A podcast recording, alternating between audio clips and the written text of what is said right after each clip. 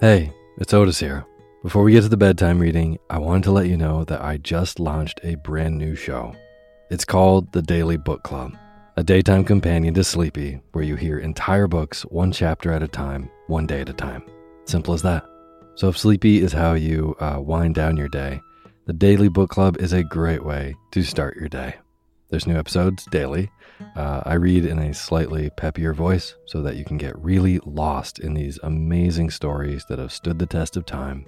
Or, just like Sleepy, you can sit back and relax and zone out to a good book.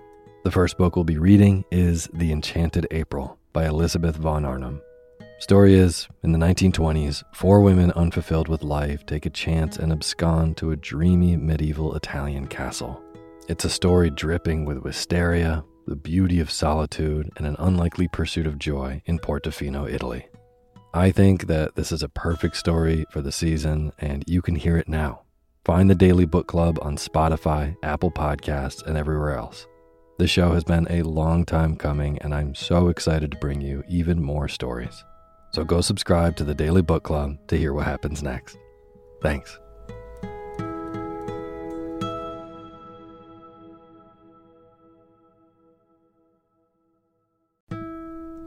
This episode of Sleepy is proudly sponsored by ButcherBox. If you've listened to Sleepy for a while, you know that I love good food, eating well, and treating my body right so that I can take on my days. Well, ButcherBox helps you do exactly that.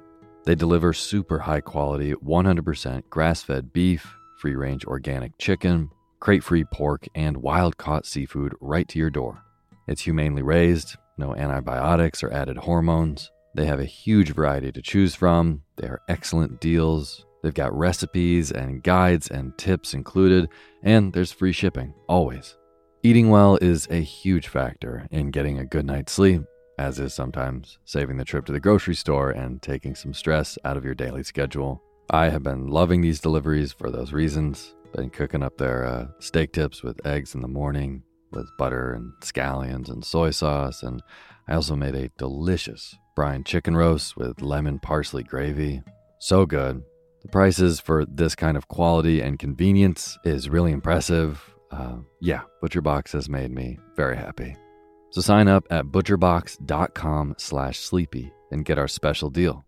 ButcherBox is offering our listeners a free for a year offer plus an additional $20 off. Choose salmon, chicken breast, or steak tips free in every order for a year. Sign up today at butcherbox.com slash sleepy and use code SLEEPY to choose your free for a year offer. Plus, get $20 off your first order. butcherbox.com slash sleepy. Eat well, sleep well.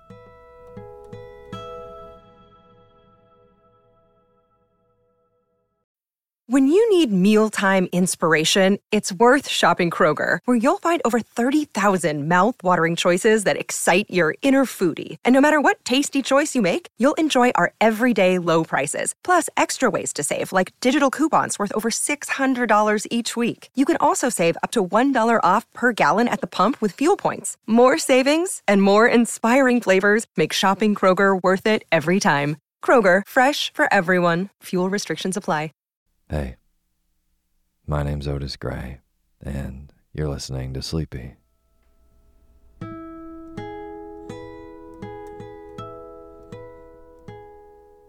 Podcast where I read old books to help you get to sleep, and a proud member of the Airwave Podcast Network.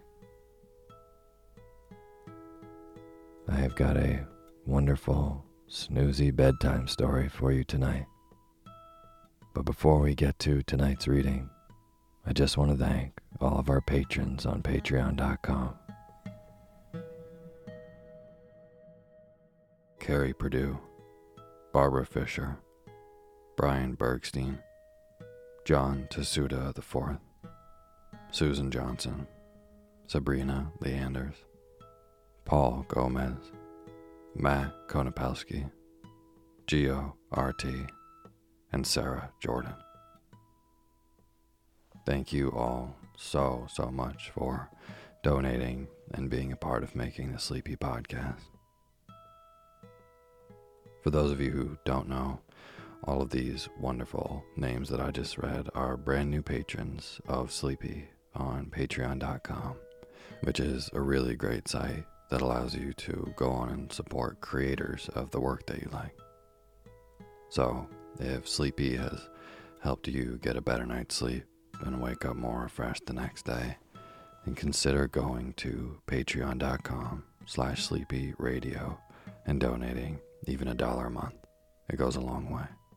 At $5 a month, you get access to a special poetry feed where I send you extra poetry readings each month just for donating. But regardless of how much you pledge, I'll read your name in the opening credits of the next show after you do. So, if you want to be a part of making this show, go to patreon.com slash sleepy radio. Thank you. And as always, the music you're hearing is by my good friend James Lebkowski, and the cover art for Sleepy is by Gracie Kanan.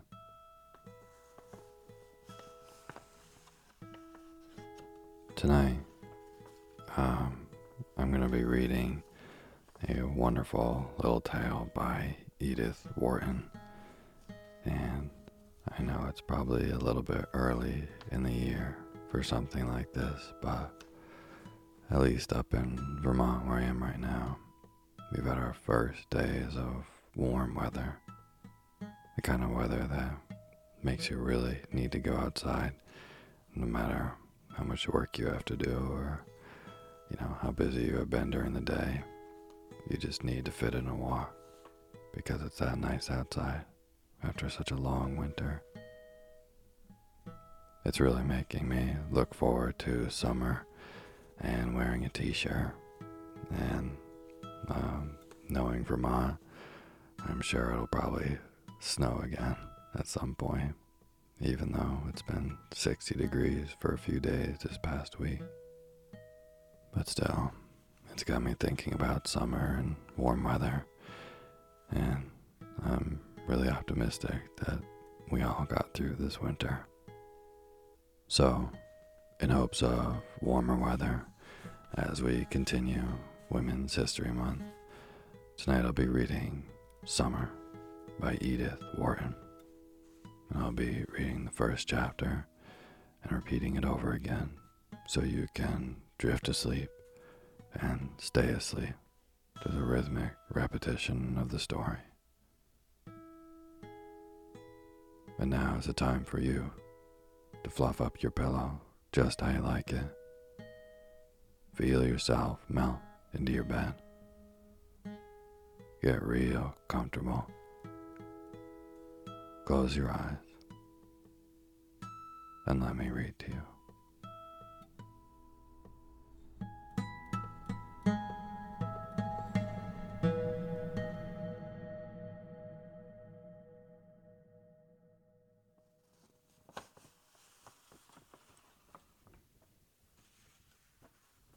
Chapter 1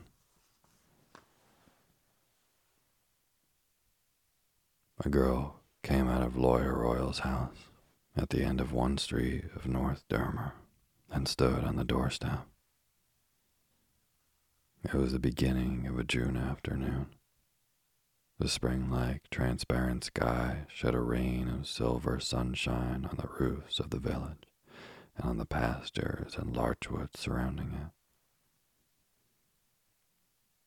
A little wind moved among the round white clouds on the shoulders of the hills, driving their shadows across the fields and down the grassy road that takes the name of street when it passes through North Dormer. The place lies high and in the open and lacks the lavish shade of the more protected New England villages. The clump of weeping willows about the duck pond and the Norway spruces in front of the Hatchard gate cast almost the only roadside shadow between Lawyer Royal's house and the point where, at the other end of the village, the road rises above the church and skirts the black hemlock wall enclosing the cemetery. The little June wind, frisking down the street, shook the doleful fringes of the Hatchard spruces, caught the straw hat of a young man just passing under them, and spun it clean across the road into the duck pond.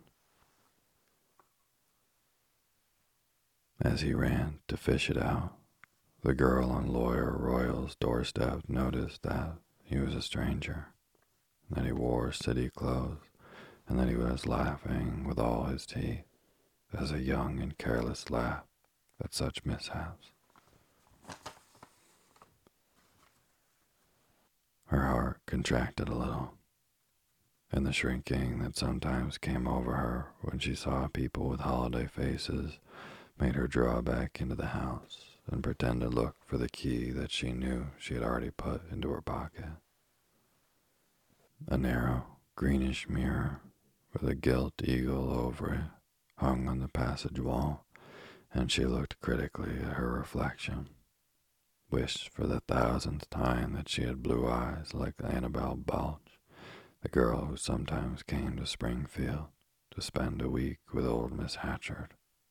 Straightened the sunburned hat over her small, swarthy face and turned out again into the sunshine. How I hate everything, she murmured. The young man had passed through the Hatchard gate, and she had the street to herself.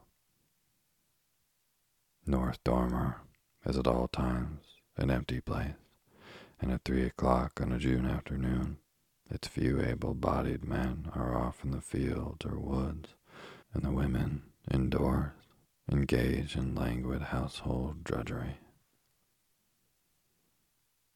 The girl walked along, swinging her key on a finger and looking about her with the heightened attention produced by the presence of a stranger in a familiar place. What, she had wondered, did North Dormer look like to people from other parts of the world? She herself had lived there since the age of five and had long supposed it to be a place of some importance.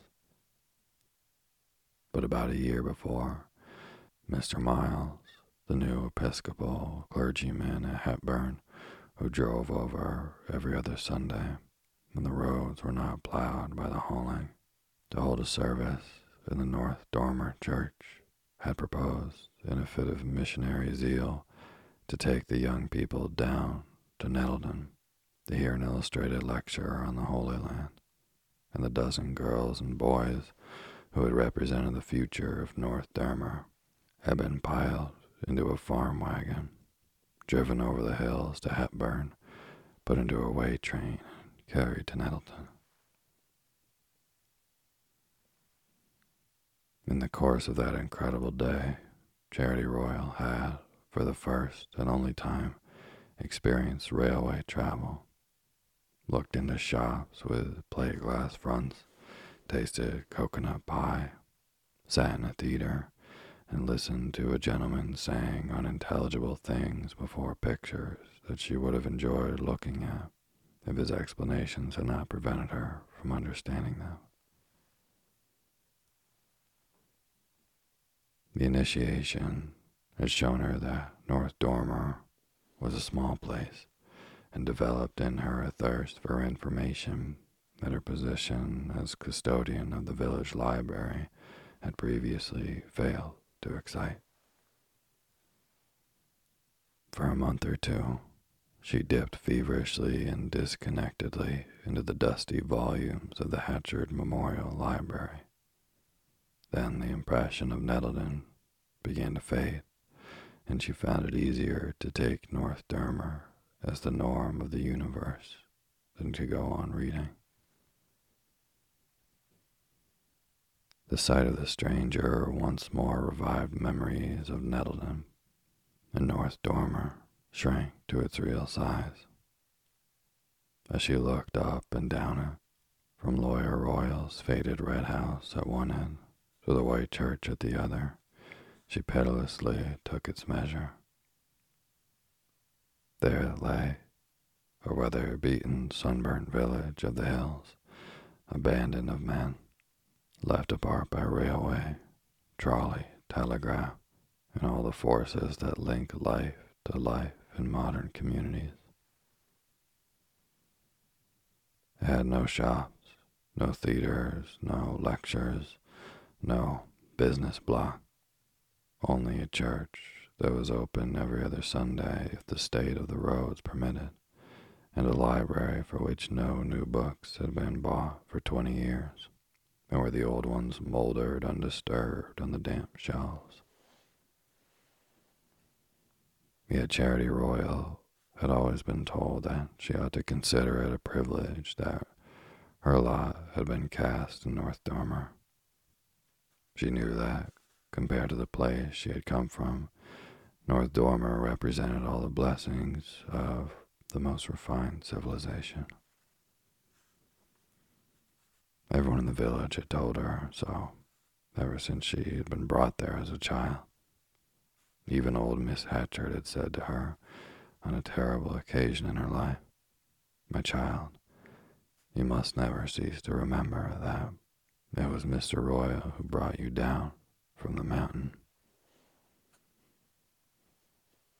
She had been brought down from the mountain from the scarred cliff that lifted its sullen wall above the lesser slopes of Eagle Range, making a perpetual background of gloom to the lonely valley. The mountain was a good fifteen miles away, and arose so abruptly from the lower hills that it seemed almost to cast its shadow over North Dormer. It was like a great magnet, drawing the clouds and scattering them in storm across the valley.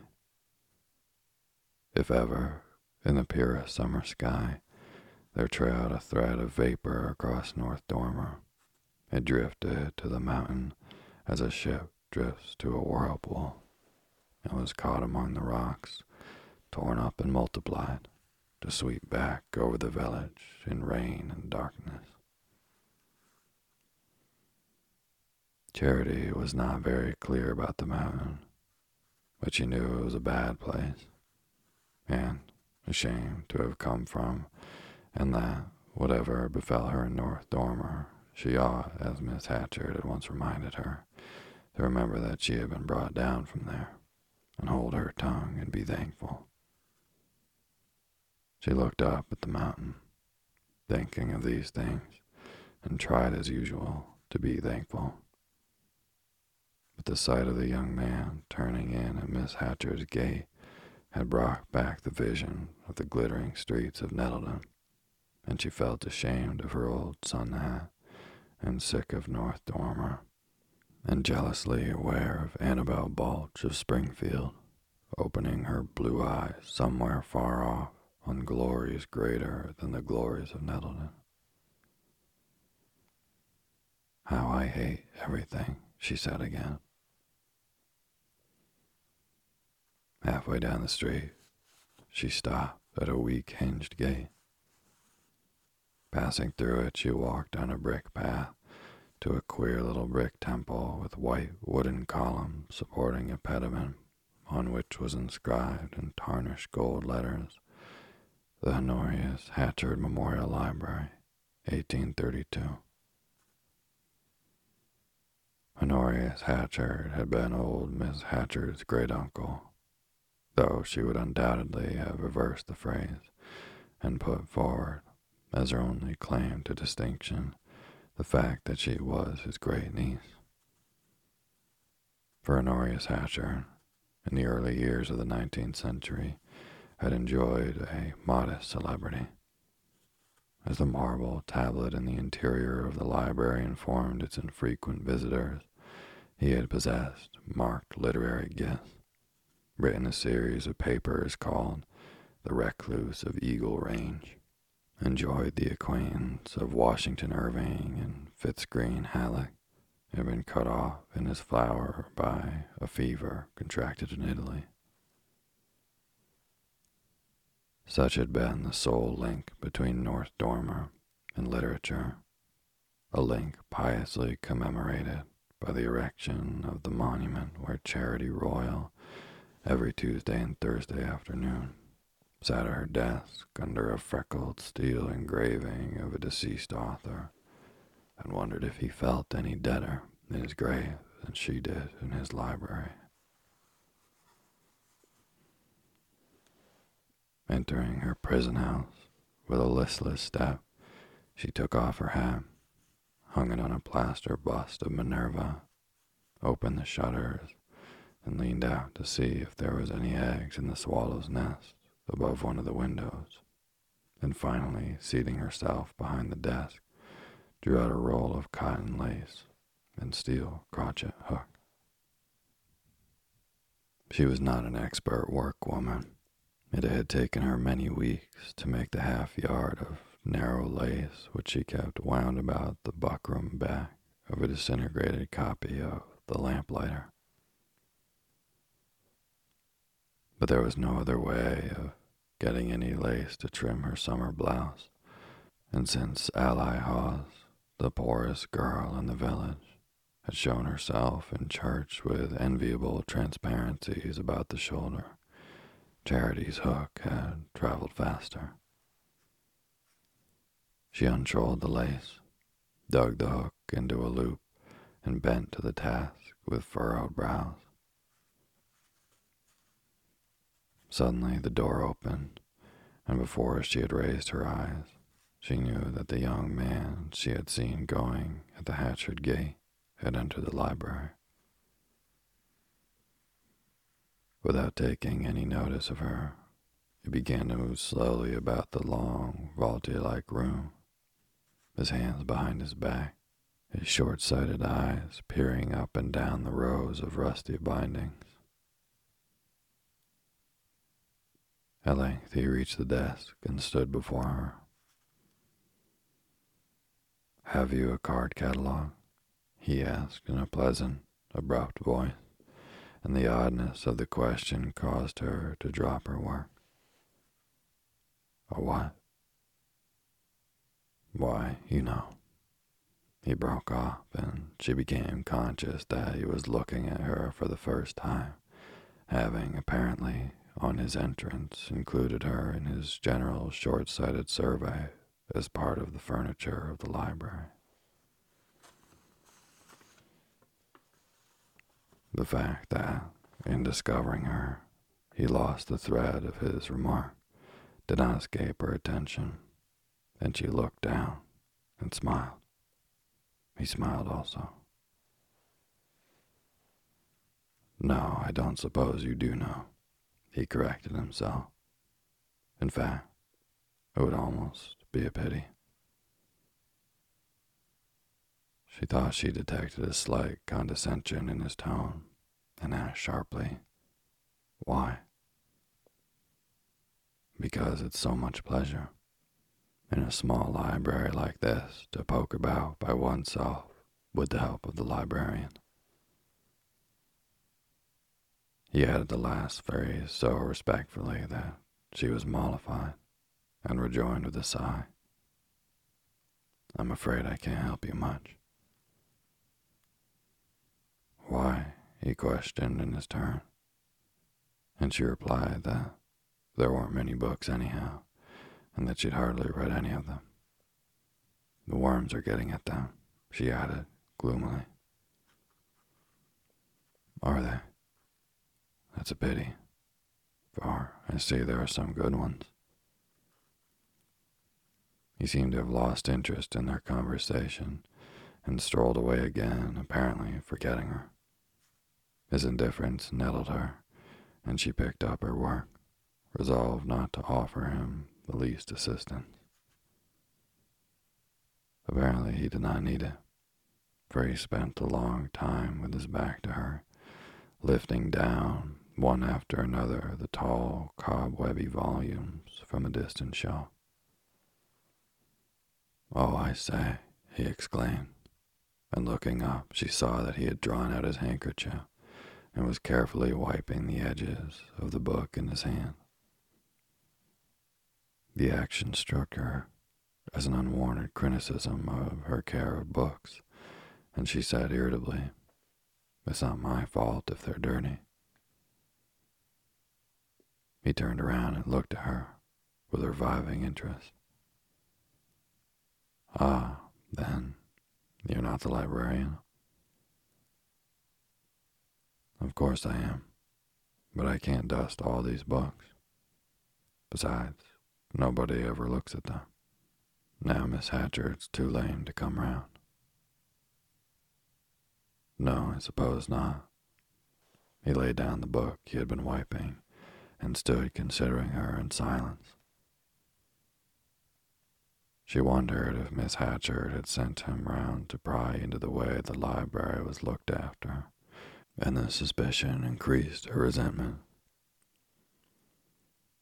I saw you going into her house just now, didn't I? she asked, with the New England avoidance of the proper name. She was determined to find out why he was poking about among her books. Miss Hatchard's house. Yes, she's my cousin, and I'm staying there, the young man answered, adding, as if to disarm a visible distrust, My name's Harney, Lucius Harney. She may have spoken of me. No, she hasn't, said Charity, wishing she could have said, Yes, she has. Oh, well, said Miss Hatchard's cousin with a laugh and another pause, during which it occurred to Charity that her answer had not been encouraging. He remarked, You don't seem strong on architecture. Her bewilderment was complete. The more she wished to appear to understand him, the more unintelligible his remarks became. He reminded her of the gentleman who had explained the pictures at Nettleton, and the weight of her ignorance settled down on her again like a pall. I mean, I can't see that you have any books on the old houses about here. I suppose, for that matter, this part of the country hasn't been much explored. They all go on doing Plymouth and Salem. So stupid. My cousin's house now is remarkable. The place must have had a past. Must have been more of a place once. He stopped short, with the blush of a shy man who overhears himself and fears he has been voluble. I'm an architect, you see, and I'm hunting up old houses in these parts. She stared Old houses. Everything's old in North Dormer, isn't it? The folks are, anyhow. He laughed and wandered away again.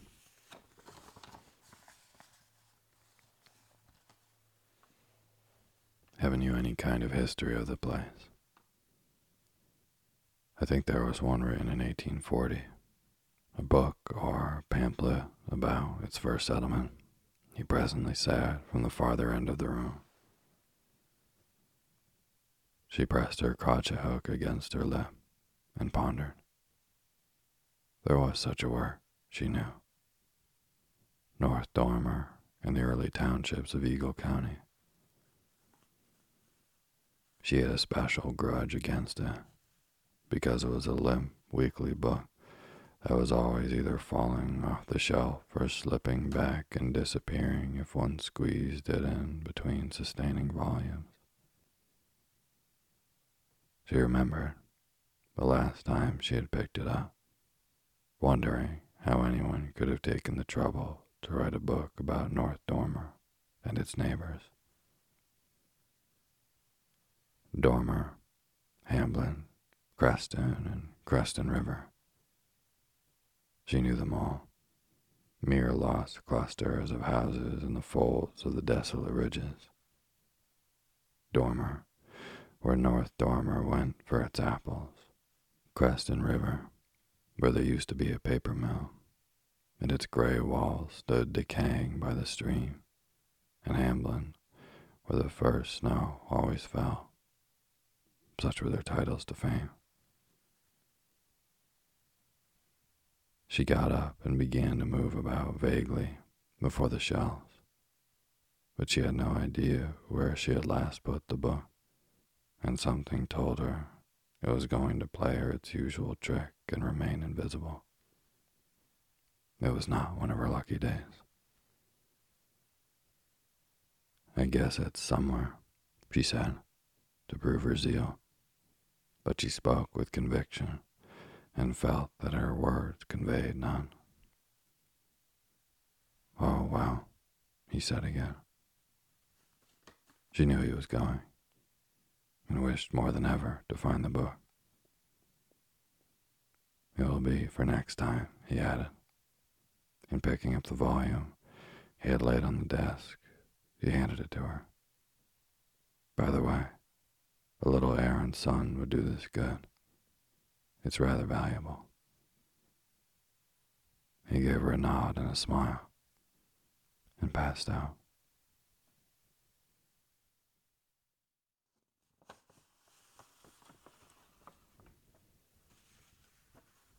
Chapter 1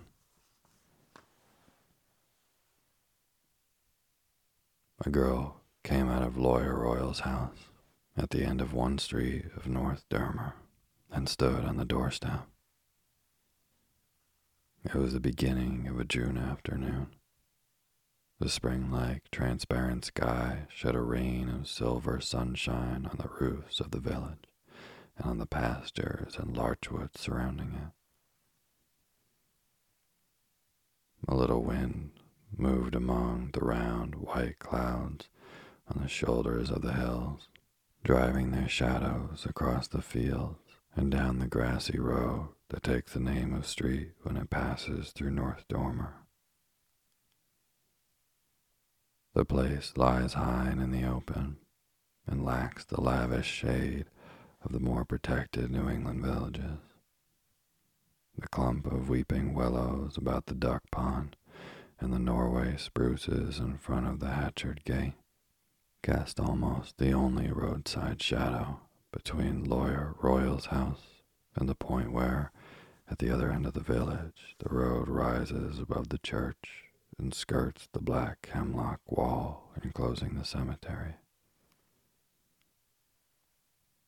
The little June wind, frisking down the street, shook the doleful fringes of the Hatchard spruces, caught the straw hat of a young man just passing under them, and spun it clean across the road into the duck pond. As he ran to fish it out, the girl on Lawyer Royal's doorstep noticed that he was a stranger, that he wore city clothes, and that he was laughing with all his teeth as a young and careless laugh at such mishaps. Her heart contracted a little, and the shrinking that sometimes came over her when she saw people with holiday faces made her draw back into the house and pretend to look for the key that she knew she had already put into her pocket. A narrow, greenish mirror with a gilt eagle over it hung on the passage wall, and she looked critically at her reflection.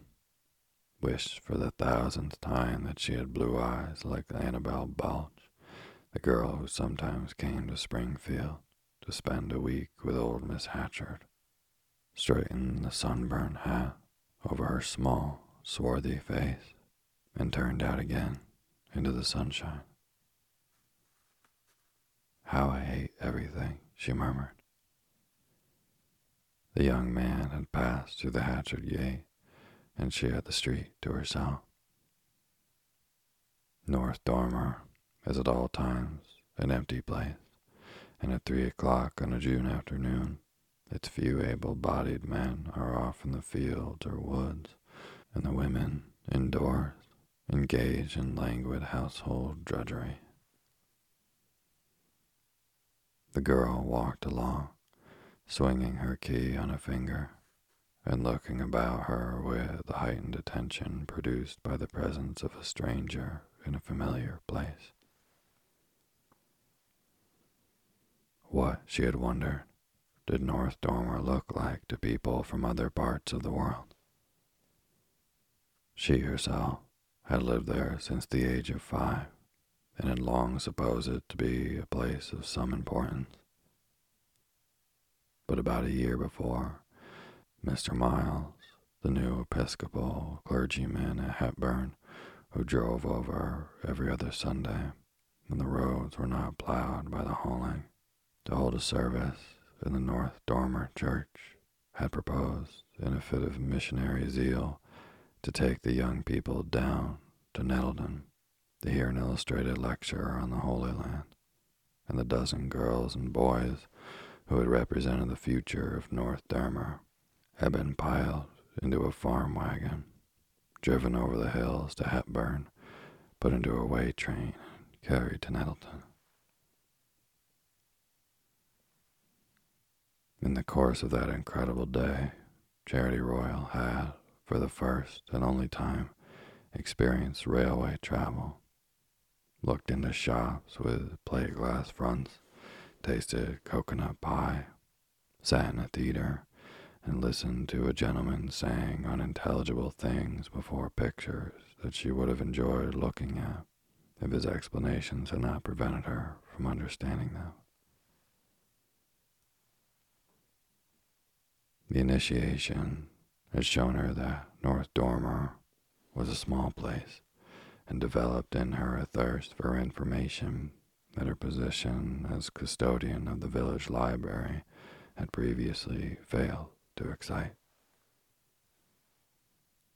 For a month or two, she dipped feverishly and disconnectedly into the dusty volumes of the Hatchard Memorial Library. Then the impression of Nettleton began to fade, and she found it easier to take North Dormer as the norm of the universe than to go on reading. The sight of the stranger once more revived memories of Nettleton, and North Dormer shrank to its real size.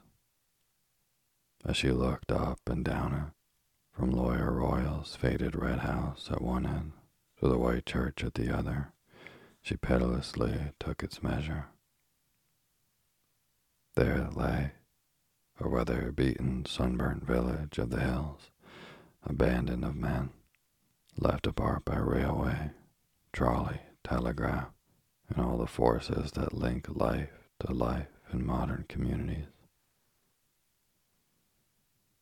It had no shops, no theaters, no lectures, no business block, only a church that was open every other Sunday if the state of the roads permitted, and a library for which no new books had been bought for twenty years and where the old ones moldered undisturbed on the damp shelves. Yet Charity Royal had always been told that she ought to consider it a privilege that her lot had been cast in North Dormer. She knew that, compared to the place she had come from, North Dormer represented all the blessings of the most refined civilization. Everyone in the village had told her so ever since she had been brought there as a child.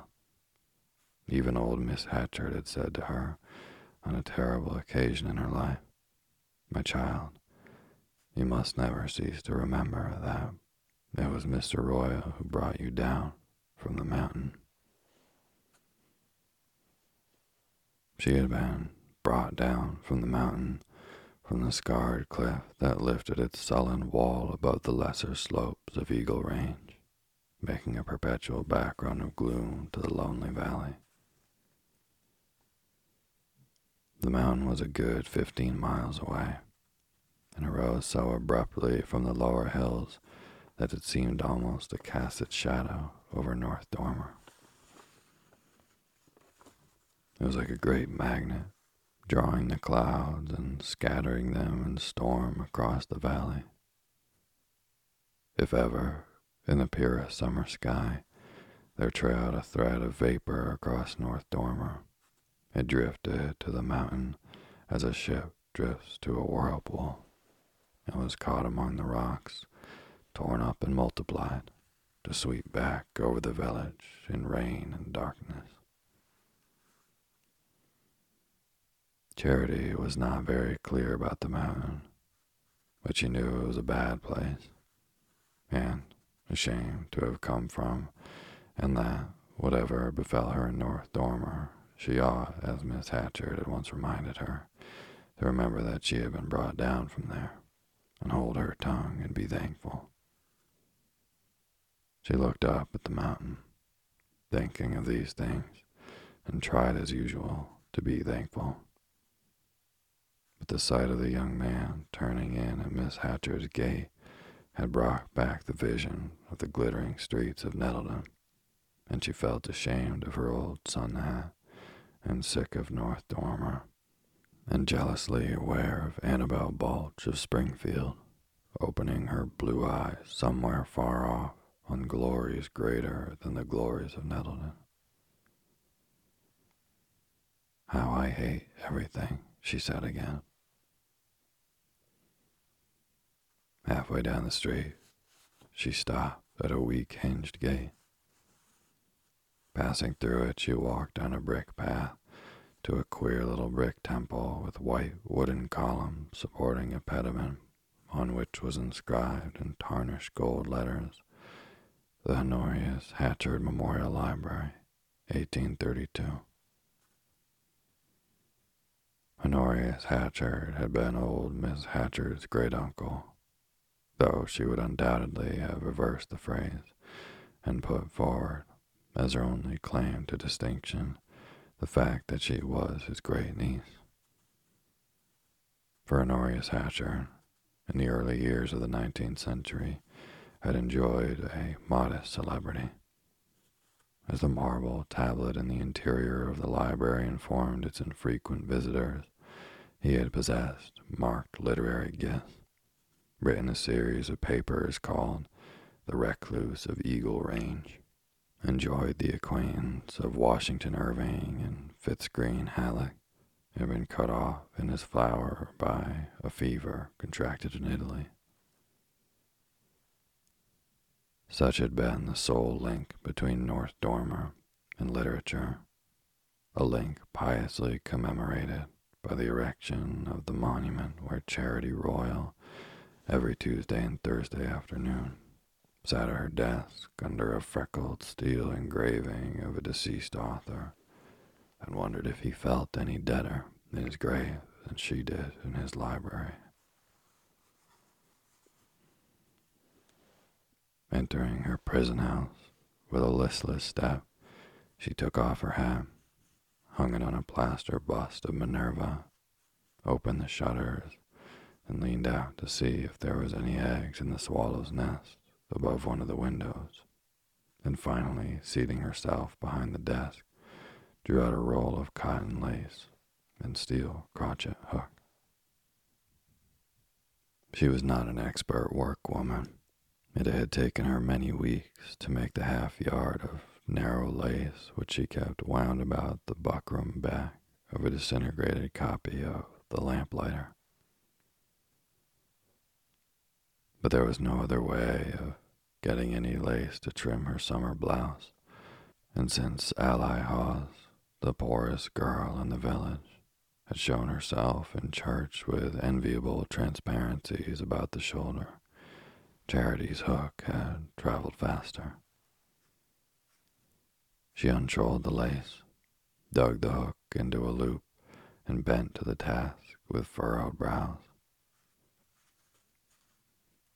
Suddenly the door opened, and before she had raised her eyes, she knew that the young man she had seen going at the Hatchard gate had entered the library. Without taking any notice of her, he began to move slowly about the long, vaulty-like room, his hands behind his back, his short-sighted eyes peering up and down the rows of rusty bindings. At length he reached the desk and stood before her. Have you a card catalog? he asked in a pleasant, abrupt voice and the oddness of the question caused her to drop her work. A what? Why, you know. He broke off, and she became conscious that he was looking at her for the first time, having apparently, on his entrance, included her in his general short sighted survey as part of the furniture of the library. The fact that, in discovering her, he lost the thread of his remark did not escape her attention, and she looked down and smiled. He smiled also. No, I don't suppose you do know, he corrected himself. In fact, it would almost be a pity. She thought she detected a slight condescension in his tone and asked sharply, Why? Because it's so much pleasure in a small library like this to poke about by oneself with the help of the librarian. He added the last phrase so respectfully that she was mollified and rejoined with a sigh. I'm afraid I can't help you much. Why? he questioned in his turn.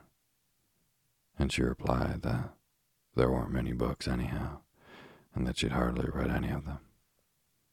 The worms are getting at them, she added gloomily. Are they? That's a pity, for I see there are some good ones. He seemed to have lost interest in their conversation and strolled away again, apparently forgetting her. His indifference nettled her, and she picked up her work, resolved not to offer him the least assistance.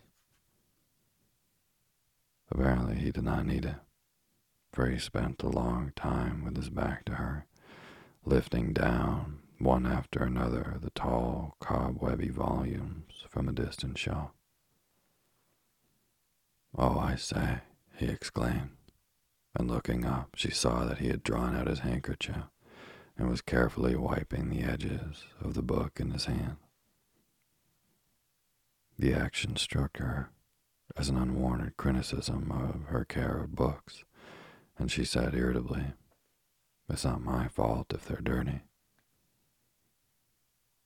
He turned around and looked at her with reviving interest. Ah, then, you're not the librarian? Of course I am, but I can't dust all these books. Besides, nobody ever looks at them. Now Miss Hatchard's too lame to come round. No, I suppose not. He laid down the book he had been wiping and stood considering her in silence.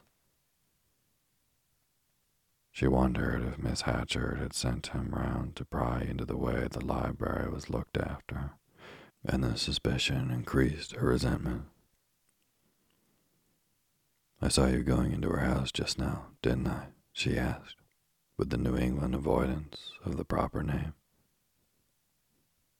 She was determined to find out why he was poking about among her books. Miss Hatchard's house. Yes, she's my cousin, and I'm staying there, the young man answered, adding, as if to disarm a visible distrust, My name's Harney, Lucius Harney. She may have spoken of me. No, she hasn't, said Charity, wishing she could have said, Yes, she has. Oh, well, said Miss Hatchard's cousin with a laugh and another pause, during which it occurred to Charity that her answer had not been encouraging. He remarked, You don't seem strong on architecture. Her bewilderment was complete. The more she wished to appear to understand him, the more unintelligible his remarks became. He reminded her of the gentleman who had explained the pictures at Nettleton, and the weight of her ignorance settled down on her again like a pall. I mean, I can't see that you have any books on the old houses about here. I suppose, for that matter, this part of the country hasn't been much explored. They all go on doing Plymouth and Salem. So stupid. My cousin's house now is remarkable. The place must have had a past. Must have been more of a place once. He stopped short, with the blush of a shy man who overhears himself and fears he has been voluble. I'm an architect, you see, and I'm hunting up old houses in these parts. She stared. Old houses.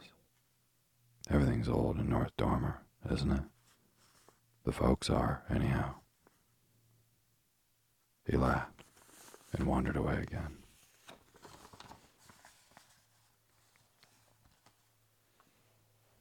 Haven't you any kind of history of the place? I think there was one written in 1840, a book or pamphlet about its first settlement. He presently sat from the farther end of the room. She pressed her crochet hook against her lip and pondered. There was such a word, she knew. North Dormer and the early townships of Eagle County. She had a special grudge against it because it was a limp, weekly book that was always either falling off the shelf or slipping back and disappearing if one squeezed it in between sustaining volumes. She remembered the last time she had picked it up, wondering how anyone could have taken the trouble to write a book about North Dormer and its neighbors. Dormer, Hamblin, Creston, and Creston River. She knew them all, mere lost clusters of houses in the folds of the desolate ridges.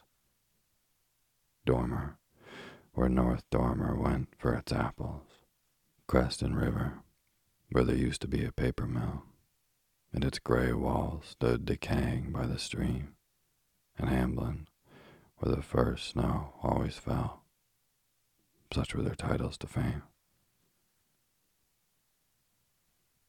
She got up and began to move about vaguely before the shelves, but she had no idea where she had last put the book, and something told her it was going to play her its usual trick and remain invisible.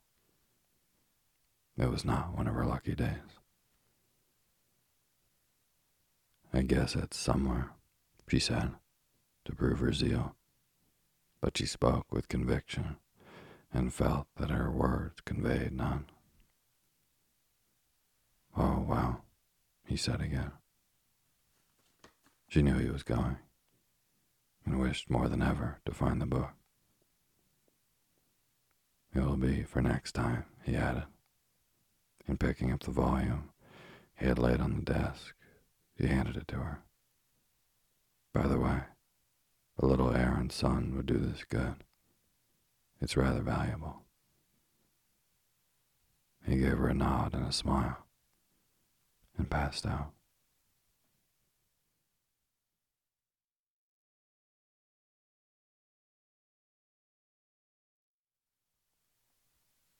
Thank you for listening to Sleepy. Good night.